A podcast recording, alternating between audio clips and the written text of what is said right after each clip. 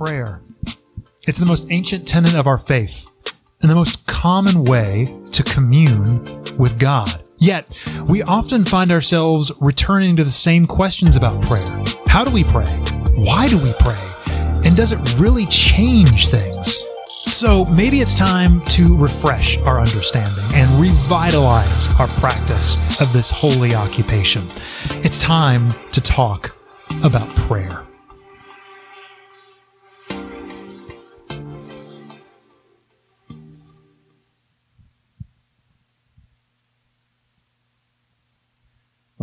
Once again, Elements. Um, if I haven't met you, I'm Pastor Benjamin, and um, anytime I get to speak with you, it's a joy. So this morning, uh, we're continuing, like the bumper says, in our prayer series. And last week, we talked about prayer as vision up. And we talk about this V3. I just I just made that up. V3. That's pretty good. Uh, this V3 framework that we have um, that we lay over a lot of what we do at Elements. Um, vision up, look to God. Vision in, look like God. Vision out, look with God. Look to God in adoration, look like God through transformation, look with God and mature love. So last week we talked about vision up prayer. This week it's time to talk about vision in prayer. Prayer that is sort of for us and God, between us and God, about uh, looking in to ourselves so that we can look like Him. So there are three parts we're talking about today with vision in prayer. That's what we're calling it. There's surrender, nurture, and transformation. Surrender, nurture, and transformation. And prayer can facilitate all three of those things as we vision in to look like Him.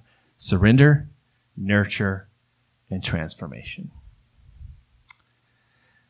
All right. So surrender. Let's talk about that when we're talking about surrender with prayer and vision in prayer, surrender prayer is when we take time to tell God that we are yielding to his plans and purposes. Do you see the intentionality behind that? The choice to sit in prayer and do that? We take time to tell God that we are yielding to his plans and his purposes, that we're making his plans and purposes the priority over ours. So yield. That's an interesting word. Think about the concept of yielding in traffic. This actually, I get, I get a little annoyed about this one um, in traffic. Sometimes I'm coming up to a yield sign, right? and there's a car in front of me, but nobody's coming down the street, but they stop at the yield sign. Now, the problem with that is that's not what yielding means, right? Because you can't yield to something that's not there. You can only yield when something's there. So if a car's coming, you yield. That's great. Yield away. But if no car is coming, you get to go because there's nothing to yield to. You see how that works? Now, you know when people are speaking, they say, if you take one thing away today, well, that's the one thing. All the rest you can throw out. I'm, I'm just kidding. Um, but when we begin to understand that yielding posture to God in prayer, when we've already looked to Him in prayer, we, when we orient ourselves to Him as the reality, now we have something to yield to. You see? Last week we talked about that we look to Him with sight, right? And then we confess what's true about him and what that means is true about us, and then we respond in adoration. When we've done that and put him at the center of us, of our reality, and recognize that he is the center of all reality, now we have something to yield to. Right? The definition, well, some of the, there's a lot of definitions for the word yield, but um, two of them that stood out to me. To give up and cease resistance, or to give place or precedence to acknowledge the superiority of someone else. That is how prayer can facilitate that surrender. Now, there is a beautiful prayer of surrender in the Gospel of Matthew, and I think it's my favorite prayer in all of Scripture because it's a prayer of surrender that was prayed by Jesus himself. So, the, uh, it is he is about to be arrested, right? They've had their last supper together, him and his apostles. They have gone to pray in the garden, and he is trying to get his um, his friends to pray with him, and they are very tired, so they're not praying. But he goes on, and he needs to just be alone. So he goes on in the garden, and he starts to pray, and he is just becoming crushed, crushed with I don't know, probably terror, probably a little bit of everything uh, because he knows what's coming. He knows that he's going to be arrested and executed. But this is what he prays. We've seen this before, but look at this with fresh eyes. Look at this. Matthew 26, 39. Going a little farther, he fell with his face to the ground and prayed, My Father, if it is possible, may this cup be taken from me. Yet, not as I will, but as you will not as I will, but as you will. Now, one of the reasons that I love this moment and I love this prayer is because it is such a beautiful example of prayer for surrender. So let's break that down. First, notice his posture. It says he fell with his face where? To the ground. And that was his physical posture. But I think his physical posture was mirroring his inner posture. Right? And that posture was one of yielding, of surrender to the Father in this prayer of surrender. I think there's something to be said for that. I think there's something to be said for, for positioning our bodies, yielding our bodies in worship and in prayer. Right? Kneeling, laying down, bowing our heads. It doesn't make us holier. We're not following some rule to do that. It doesn't make our prayers count for more or anything, but I think those things serve to posture our bodies in a way that helps posture our hearts to surrender, to confess, You're God, I'm not. I surrender my agenda for yours. It's like standing or lifting hands, uh, hands when we're singing. Same thing. So next, I don't want us to miss this. Jesus asked for what he wanted. Now this is a prayer of surrender, right? But before he surrendered, he asked for what he wanted. And that has been so freeing for me over the years to look at this prayer and look at the way that the Savior of the world, the one who was incarnated into a human body to come to the planet to do the work of the redemption of all things, he was asking, hey, is there any way we can not do it this way? That gives me a lot of permission to do the same, right? And I do that all the time. I do that all the time. And it doesn't always go the way that I want. But it's okay to be like Jesus and pray for what we'd like to see happen. I, I have this example written down here from last week when I wrote this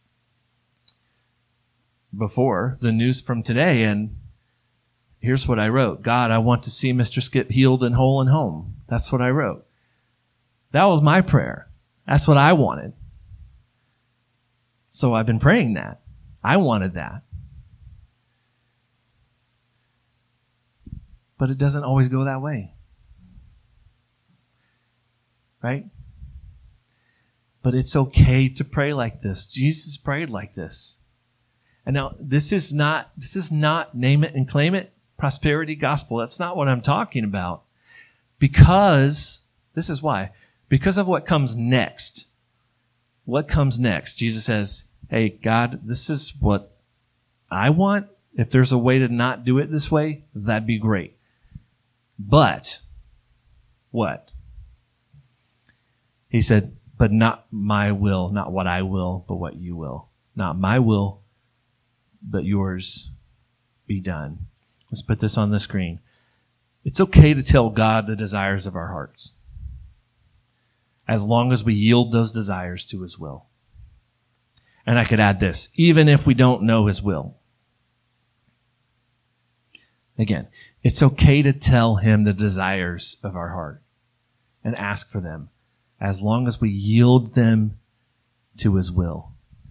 Even if we don't know what his will is. That's the trust part. If he's altogether good, then that's the trust part. That his way is going to be better.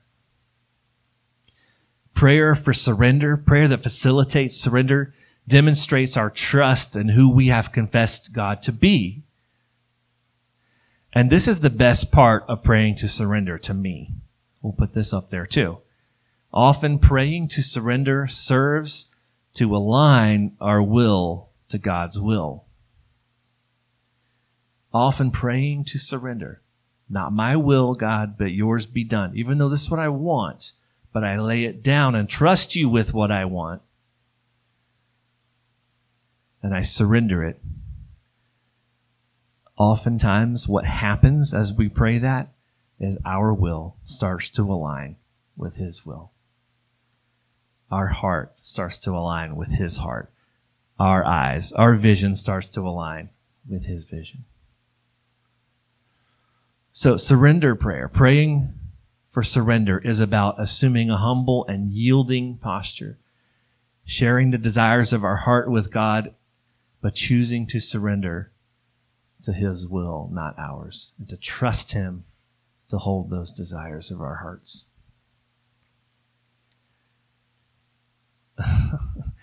we could go on about that and we could write a book and we could read all the books about that, right?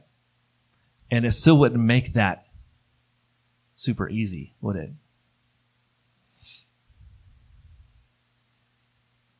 Because, you know, I, I disagree.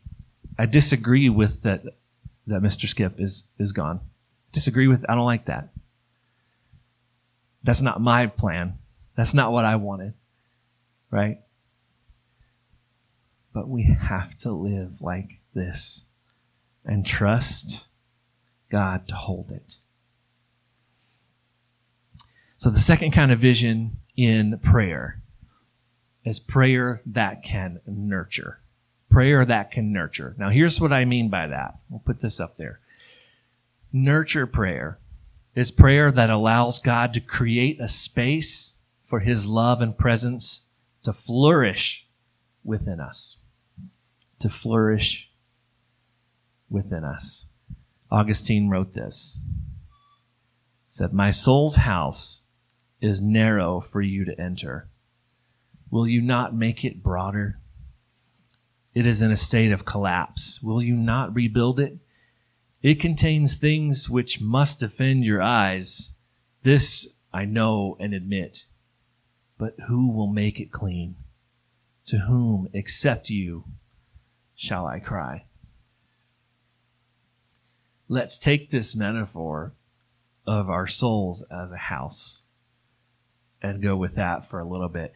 If the Spirit of Jesus lives within us, then what kind of home are we for Him?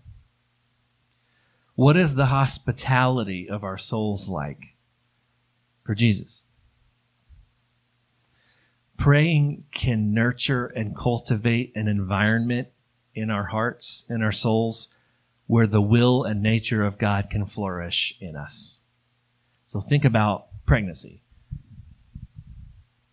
When Erin became pregnant with our first child, Emery, who is now 15 years old as of yesterday, somebody explained that. I don't understand. Um, she's 15. Um, but when Erin became pregnant with Emery, everything changed. Everything changed, right? Some of you can relate to that. Like we we like to say that she was our surprise, and then her brothers like to jump in and say, she was an accident? No, a surprise. Um, but everything changed, right? Everything in our lives shifted to a new reality and what it was going to take to nurture that new life. So Erin became attentive to what she could and couldn't eat, or should and shouldn't eat, or smell like paint, fumes, or whatever, and where she should and shouldn't go. We had to be willing to change any and everything, right? Nothing was off limits when it came to creating a nurturing environment for that new life, whether before or after birth. Right? Jobs, finances, the house, career paths, everything was on the table to create a nurturing environment for that new life. You know, and then by the time Declan came along, it was like, he's good, you're good, everybody's good. Moving on. Of course, I'm kidding. But everything was on the table. And similarly, the house of our souls, so to speak, they are a place where the mature, transformative love of Jesus can flourish. And when he takes up residence in the house of our souls, everything's on the table. Nothing is off limits. When it comes to this, what, what habits need to be tossed out? What unhealthy patterns need to be swept up? What time needs to be spent in adoration and worship and confession? What things can we put down or pick up to set ourselves up to allow God's love to transform us? When we pray, we can pay attention to this sort of introspective housekeeping. That's prayer that facilitates nurture. We can ask God to show us ourselves like He sees us. David did that beautifully in Psalm 139. Said, You have searched me, Lord, and you know me. You know when I sit and when I rise. You perceive my thoughts from afar. You discern my going out and my lying down. You are familiar with all my ways. Before a word is on my tongue, you, Lord, know it completely. You hem me in behind and before, and you lay your hand upon me. Such knowledge is too wonderful for me, too lofty for me to attain. This is a prayer for nurture. It's like David is saying, God, you know me better than I know myself, so I trust you to come into the house of my soul and create a space to nurture your presence in me. Do you notice when you go to someone's house that you've never been to before? Do you notice what it smells like? Or is that just me? Maybe it's just me. Declan says he does too. Um, I don't, I don't know why, but that I just always s- smell things when I've never been to a place. I just always notice that. And when you walk in, you can tell like if they had just had dinner, you might could tell what they had, or maybe it smells like fabric softener. Some people, you know, are heavy on the fabric softener, and the whole house smells awesome because of it. Sometimes you can tell they just sprayed Febreze like 30 seconds before you walked in. Um, and sometimes it smells like wet dog, right? That's a thing too. Um, but Febreze had this commercial a while back, and they're talking about people going nose blind. They're nose blind to the smells in their own house, right? So use Febreze, and people won't smell your wet dog. I don't know. Um, but so many of us, a lot of us, I think, become nose blind, so to speak, as to how our house smells because we live in it. But prayer that facilitates nurture invites Jesus to enter in and to tell us what it really smells like, so to speak. For him to tell us if there's selfishness or greed or lust or envy or things that are crowding out our hospitality for his transformational love. Through nurture prayer, we ask God to show us who we are in the light of his truth and mercy so that he can cultivate that space for his love to grow. And that's exactly what comes next. So we talked about prayers of surrender, of yielding, not my will, but yours, even though I can trust you and tell you what I desire. And then we talked about prayer that nurtures a space for God to do his work. And that leads us to transformation. So, transformation prayer, put this up there. Transformation prayer is giving everything to God to be remade as he sees fit. So we've been talking about this house metaphor, like the house of our soul. Um, well, continuing with that, transformation. So if nurturing is like God come in and make room in me, a nurturing space for your presence to change me, then the actual transformation is kind of like a remodel of the house. It's saying, God, have your way within me. Redecorate, redesign, remodel. This house is your house. Do with it what you see fit. And that's a long, slow, deep process. Kind of just like real house renovations, right? It takes time and there's a lot of cost to it. You know, we're getting ready to move here soon, probably this summer, just in town. Um, and the inside of this house, it's an old house. It's a really old house. The inside of this house has come a long way. There's been a lot of stuff done to it. Uh, it still needs a few renovations, though, for us to make it all work. But the outside of the house, it's not terrible, but it needs some TLC, right? It needs some curb appeal. And believe me, I've got all the plans. Got all the plans in my head of all the things I want to do. I've got the front door color picked out like I've got it all mapped out in my head, right? And I would prefer that those plans, the flower bed curves this way, the door will be this color, I think the shutter should be black. I want all those plans to go the way I want them to, right? I want some measure of control in that to make that place what I think it should be. But when it comes to the house of my soul, I'm not in charge. I'm not in charge of those renovations. And thank God for that, right? I'm not in charge of those. God is. I can't make the transformation of my inner space happen. I can't make it happen and I can't control it. My job is to surrender to Him and ask Him to transform me, to nurture the space within me to be able to be transformed, to be renovated, so to speak. And I can participate in that transformation. I can do what I know to do to stay near to the truth. I can do what I know to do to facilitate God working in me. I can be still. I can worship. I can go to the scriptures. I can commune with my church family. I can be Jesus' hands and feet. I can do the things that he's shown me to do and facilitate an environment in me for transformation. Go to Romans 12, 2. Another one you've heard probably. Speaking of transformation, it says, Do not conform to the pattern of this world, but be transformed by the renewing of your mind then you'll be able to test and approve what God's will is, his good, pleasing, and perfect will.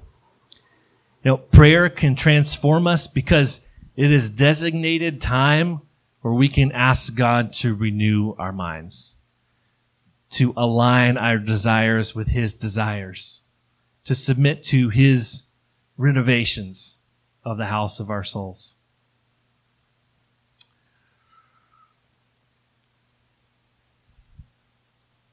Um, we may have experiences with general contractors, some good, some less good. Um, there's usually issues with timing, things like that. But guys, God's timing, His plan, His blueprint for the house of our souls can absolutely be trusted. Our job is to show up and surrender to that. And one of the best ways to do that is to pray. To pray for surrender, for nurture, and transformation. So, band, you guys can come on back up. So, we're going to sing this song, Make Room, that we sing around here a lot. We're going to sing that song today. I think it's the perfect song for today. It is very much a vision in kind of a song. It's what we're talking about today. It's a declaration of surrender and nurture and transformation. You'll you'll hear it. And it and it's sung directly to God. Like a prayer. So I invite you to sing it that way. I invite you to sing this as a prayer to God from your heart to his heart. Um, you know, Skip spent his life giving to others generously so that they could experience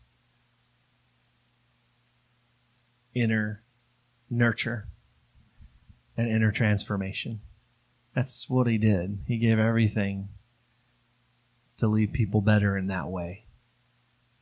For them to see that they're worth loving, and because of God's love, they can be transformed on the inside out.